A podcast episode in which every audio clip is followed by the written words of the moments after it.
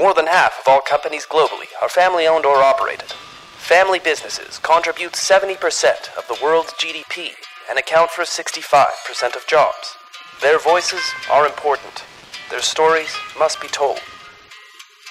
Brought to you by the award winning publication, Tharawat Magazine. This is the Family Business Voice with your host, Ramya Elagami. On this episode of the Family Business Voice, we continue our coverage of the COVID 19 crisis with perspectives from Africa's family business community. Two of Africa Family Firm's founding members, Nike Anani and Tsitsi Mutendi, join us this week from Lagos, Nigeria, and Harare, Zimbabwe, respectively.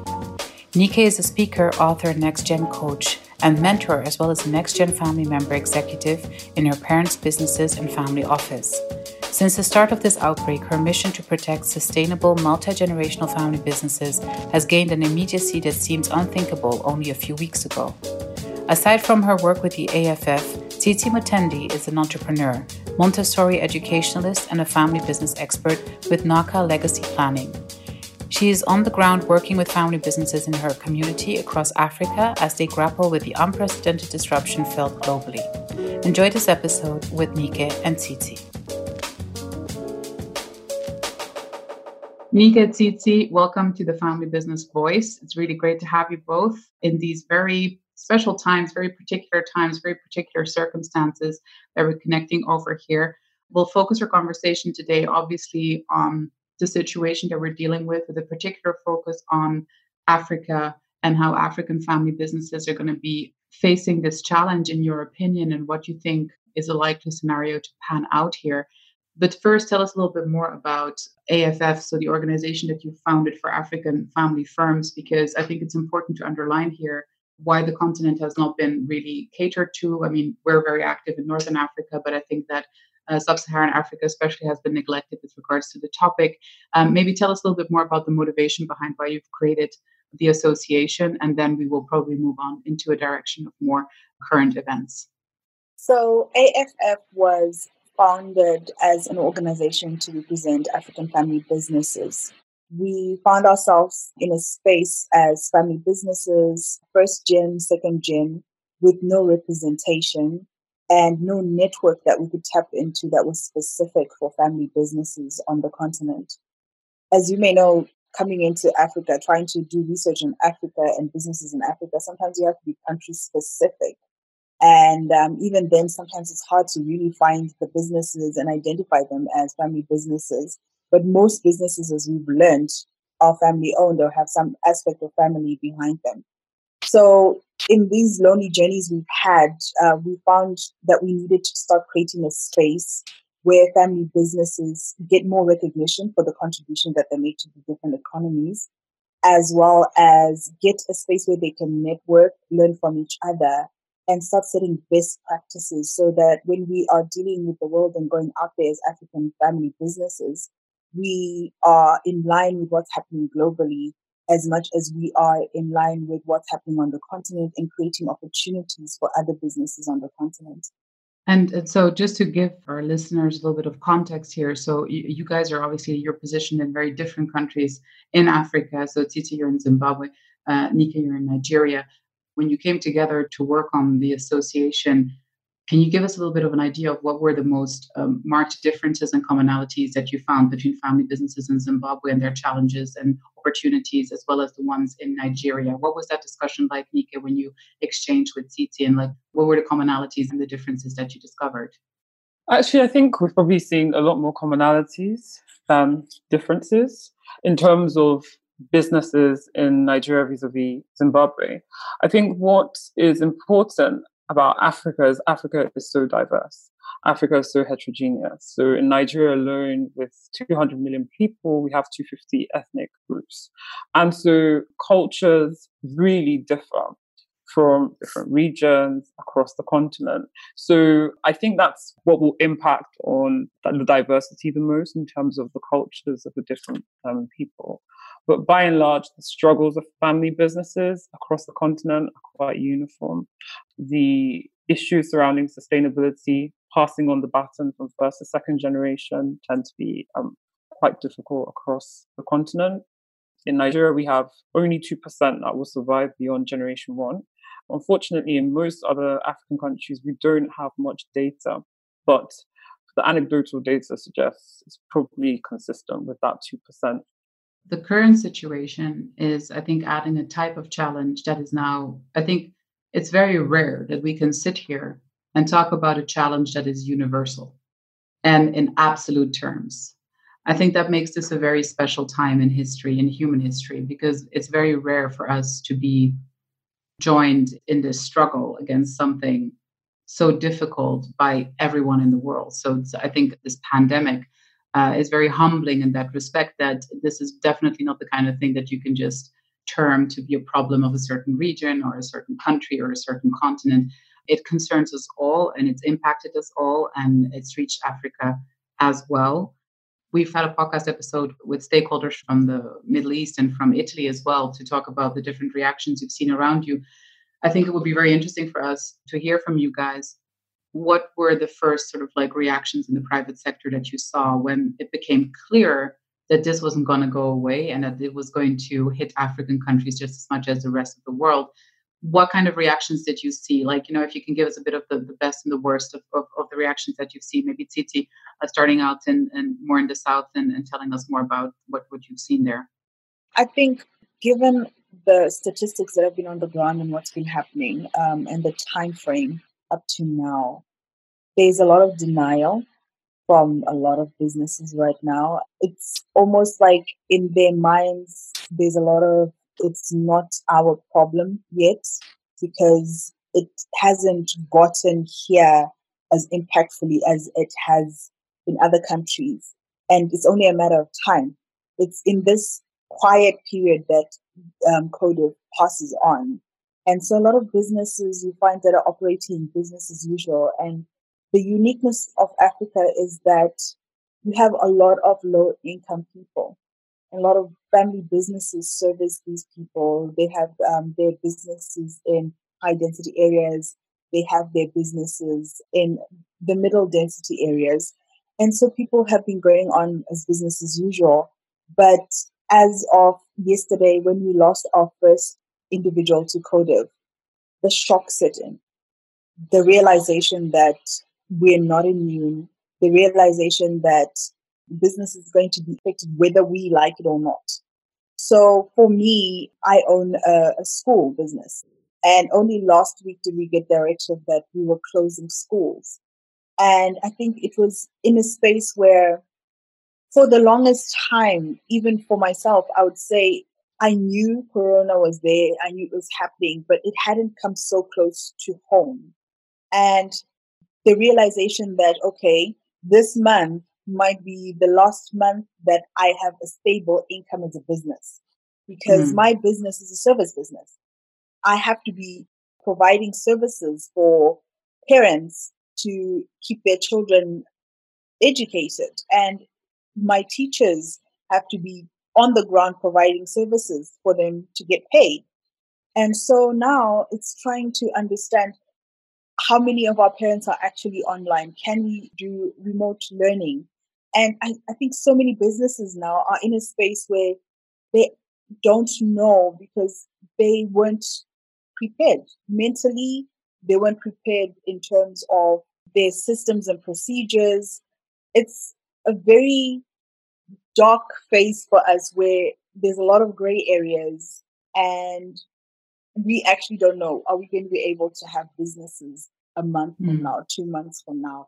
And people are still in denial because they're hoping that after maybe a month or a few weeks, it's going to blow over. The realization hasn't set in that it could be a couple of months. And Nike, on, on your end, similar reactions in your area? Yeah, I mean, first we had the impact of the economic downturn globally on us in Nigeria because we're an oil exporting country, right? So when oil dropped down to the 20s, already it was doom and gloom for the economy because Nigeria was already running a budget deficit.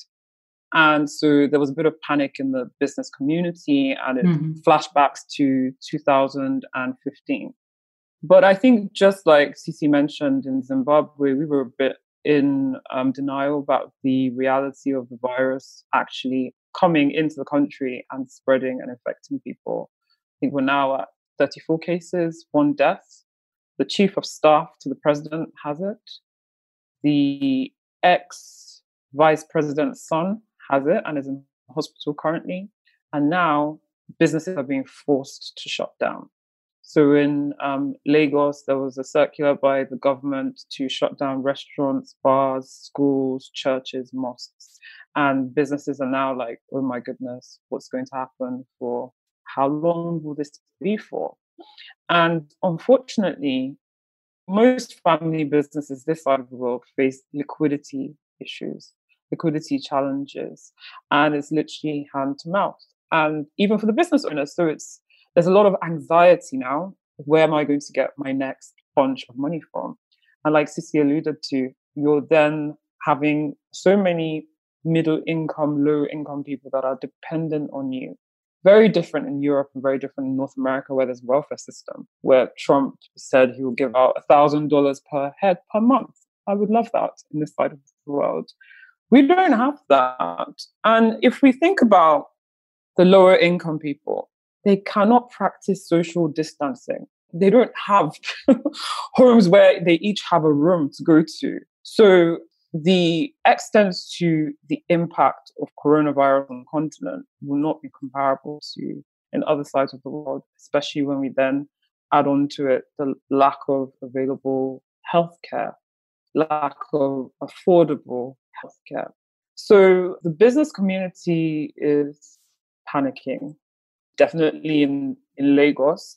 In other parts of the country, I can't speak about. I know we've had some cases in other states and in Abuja as well, we've had some cases. Business owners are now quite worried about what does this mean? How long will this be for? How will we get through the season? So, yeah. So, a few things that you've both said, I think, were very interesting here that deserve follow up discussion. Nike, maybe from one of the more recent remarks that you've made right now, in terms of the duration of this, that being a very determining factor in the actual survival of many hmm. businesses. Mm. So, how long do you have cash for? How long do you have reserves for? How long can you pay your people, retain your people? That being one, but also the really fundamental question of whether there is a return to normal possible, like after this. So, are we even talking about there being a return to business as usual at any point in time. And I would dare to say that for many industries, that's a big no. What do you think here is the opportunity? Like, aside from the real devastation that we understand is coming our way in terms of uh, businesses and, and what it's going to mean to them, but where's the opportunity here? How can family businesses turn this around into something after the panic subsides, turn it around into something that can potentially lead them forward into a change that can then benefit many people around them as well, but maybe in a different way. What do you think has to happen and, and what direction could be taken? I think family businesses need to digitalize in this season. Um, it's a necessity to thrive, whether it's the sales, marketing activities, whether it's the delivery of e-services, for instance, City School, they probably go into e-learning and um, engaging with children through electronic means and things like that. Also, I think it's important for family businesses to engage the virtual services community. Um, T and I were having this conversation the other week about how I think the world will realize that there are efficient ways of working that don't necessarily mean we need to be face to face. It's socially isolating, um, but there is a place still for virtual services having workers in different countries just working virtually using the blessing of the internet, which we have. So I think we're going to see more of um, those type of models. But more importantly, I think we've all learned the lesson, and that is we all felt protected. Mm-hmm. And we all had a full sense of security by the world systems, which apparently are quite vulnerable to attack, whatever that mm-hmm. attack may be. And we've been preaching the sermon of you need to foolproof the future of your family business. And whilst it all took the whole world by storm, this virus, and impacted on everybody across society, I think the importance of family businesses diversifying and just having a pot of wealth that you know they have access to in instances such as this so yes you may still have to lay off workers because there's little economic activity in your business but at least the family has some wealth to rely upon and we in this side of the world family businesses are so important in economic development because of the employment employ low income and middle income people who are so susceptible to poverty. Our roles in communities, quite often business owners take active roles in the villages they come from. They'll build a school, they'll build a hospital, build a road, and all these mm. really promote social and economic development. So, if the family is protected, communities are protected actually. So I think it's important lesson for family businesses to really become resilient. So whilst we may have been, you know, completely surprised by this, okay, we can rebuild again because we are a very resilient group of people as family businesses. And we can build again on stronger foundations, bearing in mind that setbacks will happen from time to time. Tsitsi, what's your view of it? Like, what do you think should be the way forward and the priorities for businesses at this stage? I think I agree with what Nikia was saying in terms of for for too long, especially on the African continent, we have been too dependent on physical presence in terms of business. We haven't digitalized as much as we have needed to. The aspect of working remotely is something that has been forced upon us because of this pandemic, but a lot of businesses were never ready. We don't have the right facilities in terms of even service providers that provide for us in the digital space and family businesses in Africa, instead of being microscopic in their viewpoints, they need to, they've now been washed into a macroscopic situation and they need to be aware that they're part of the world in general. And sometimes situations like this that affect the whole world can come and find themselves at your doorstep. And your business has to be ready, like any other global business, to be prepared to serve the community.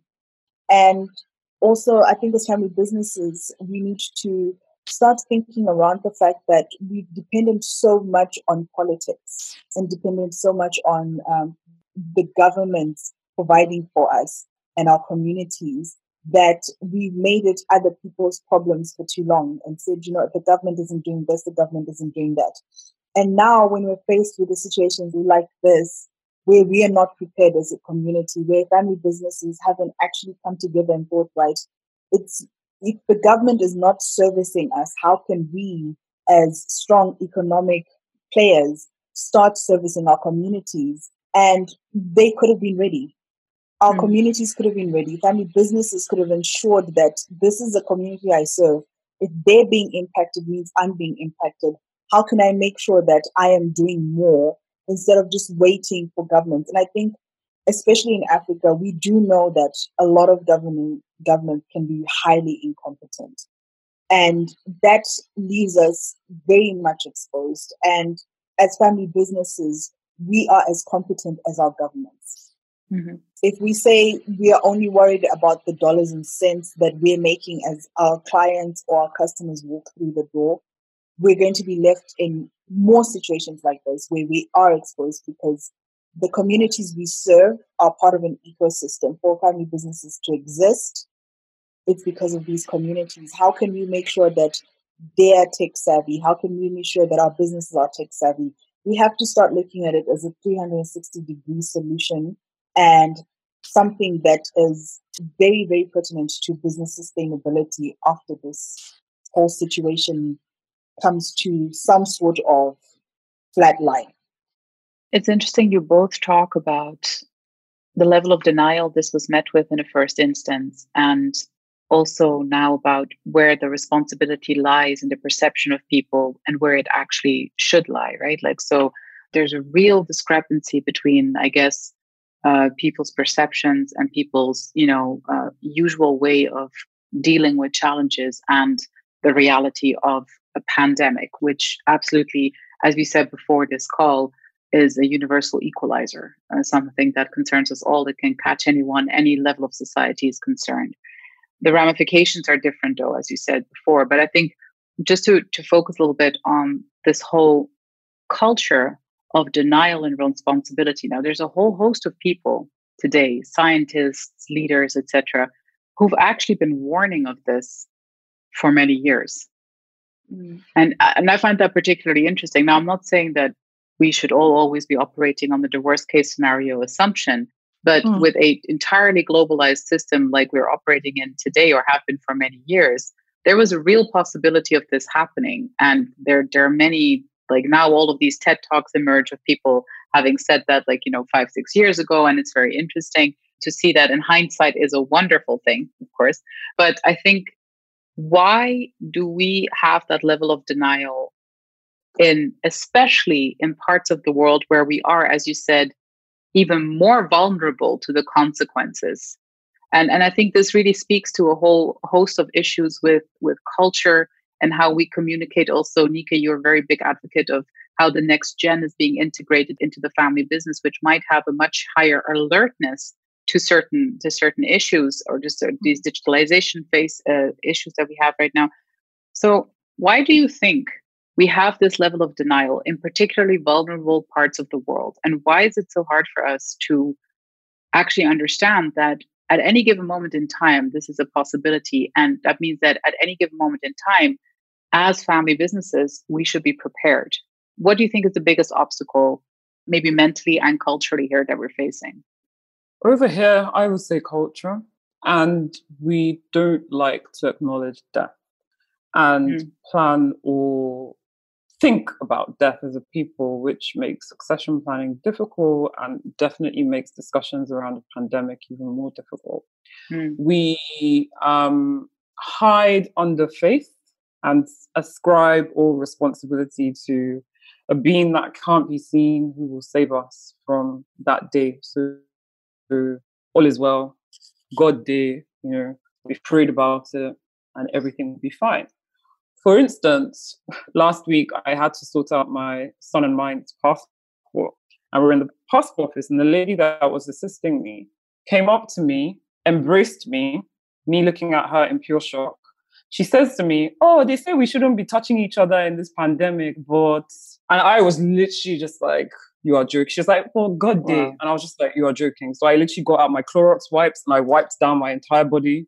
and I was like, you can carry on with your foolishness, but I will not, you know, um, operate by that. So I think as a people, we don't like to acknowledge um, death, mm. that, that it will happen that we need to we have a responsibility towards catering for our loved ones in the instance that it happens. Mm-hmm. we have a responsibility to plan and avert it such that it does not happen. We tend mm-hmm. to as a people we tend to live day by day day by day. Businesses tend to just take it day by day. Very few businesses over here have strategic plans long term strategic plans.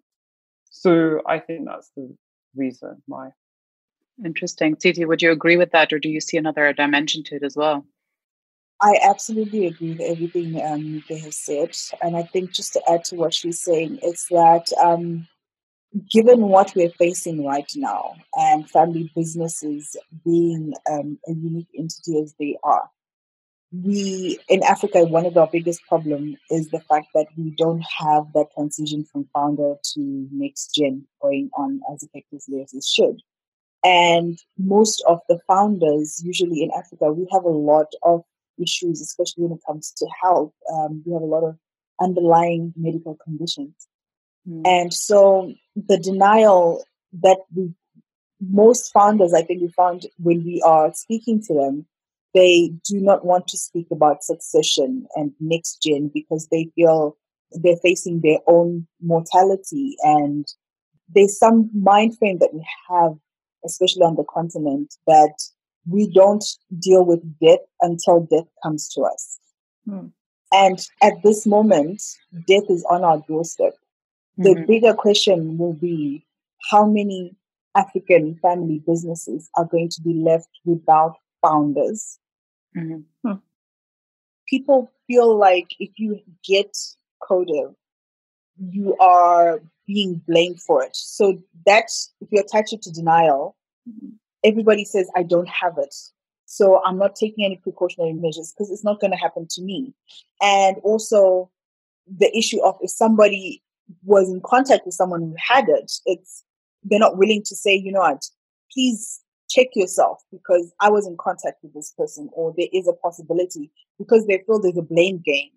When the truth is, like you said, about 80% of the global population will get it.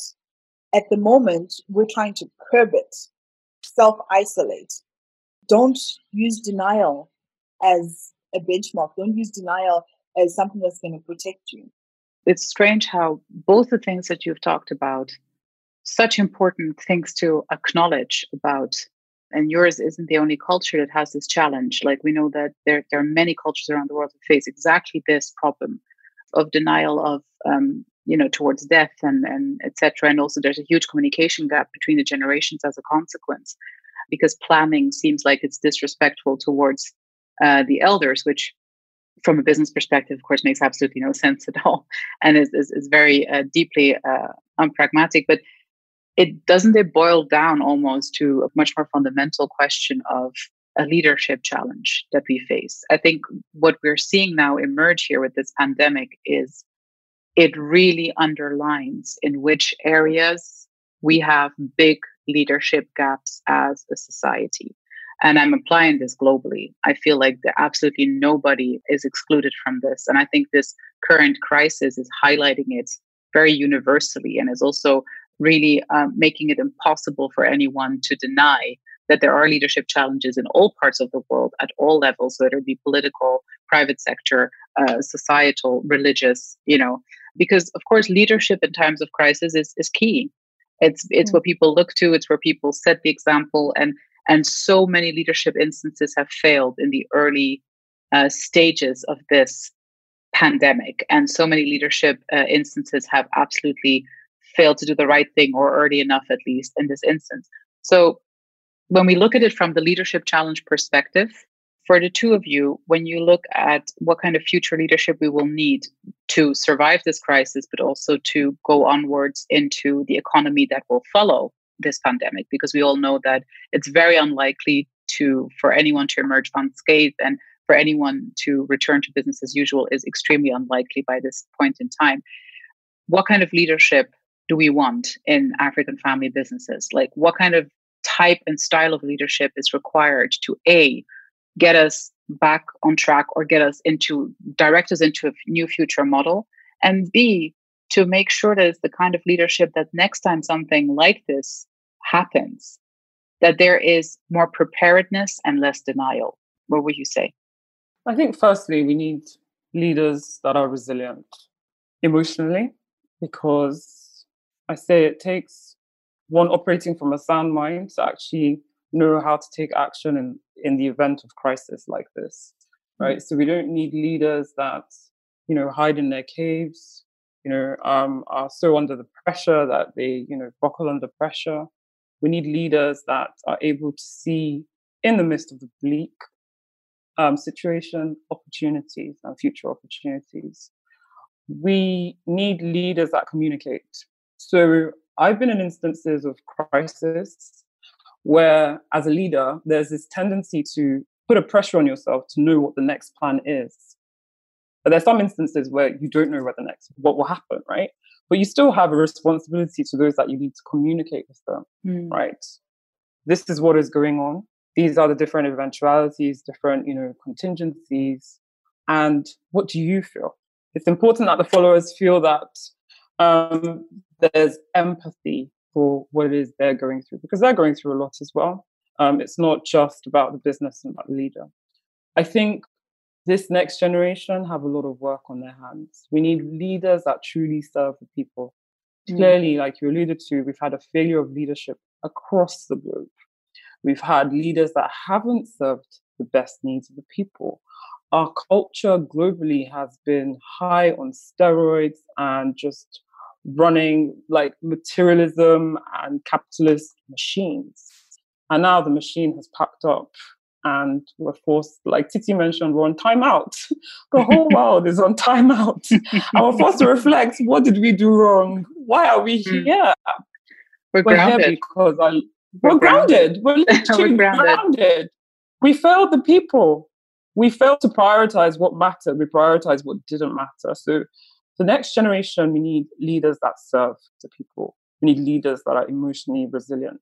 We need leaders that communicate and mm-hmm. encourage empathy. We must demonstrate empathy in seasons such as this. Yeah.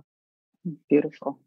I think picking up from what Nike is saying, I, I made a post on Instagram a few days ago and I was taking, for example, what I usually say to my students at this school that I have. And I always say to the parents and the students that adult time out is jail. So when we time out kids and we put them in the corner and we get them to reflect about their actions and we tell them what they have done is wrong, some parents think it's a punishment and they think that children shouldn't be punished and they shouldn't be timed out. And I always say to them, here we believe that discipline is essential because children need time to think about their actions mm-hmm. Mm-hmm. and they need to reflect on it.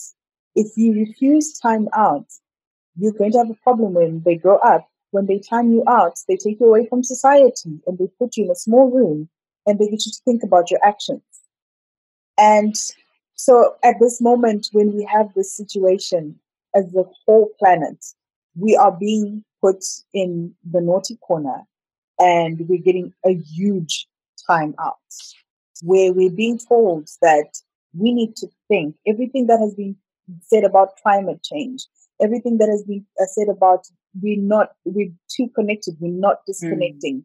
we're not self caring, we're not looking after ourselves or each other or the planet that we live in. We're just taking everything for granted. This now has been put at our doorstep and we've been given plenty of time and everything has been shut down. I mean, never in the history of my life have I, had I ever thought an airline as big as Emirates would ground its fleet. Uh, countries across the globe would shut down their borders. It's a huge time out. It's a space where we are all now forced to rethink the things that we thought were important. Mm-hmm. And more so during this time, what's coming out as critical is family. We are turning to our loved ones to find out are they okay? What's going on with them? We're given space to spend with those loved ones we usually wouldn't want to spend time with because we're confined in the same space for endless hours to just work it out. And so it's now important that when we emerge from this, each one takes responsibility and more so, we start identifying leaders who understand what self care is, mm-hmm. who understand that we don't need to get to a point of the ultimate time out for us to actually time out as individuals, as nations, as a planet. We don't need to get to a point where we're all grounded, that we start realizing what effects everything that we're developing, everything that we're doing has on the planet and on other people.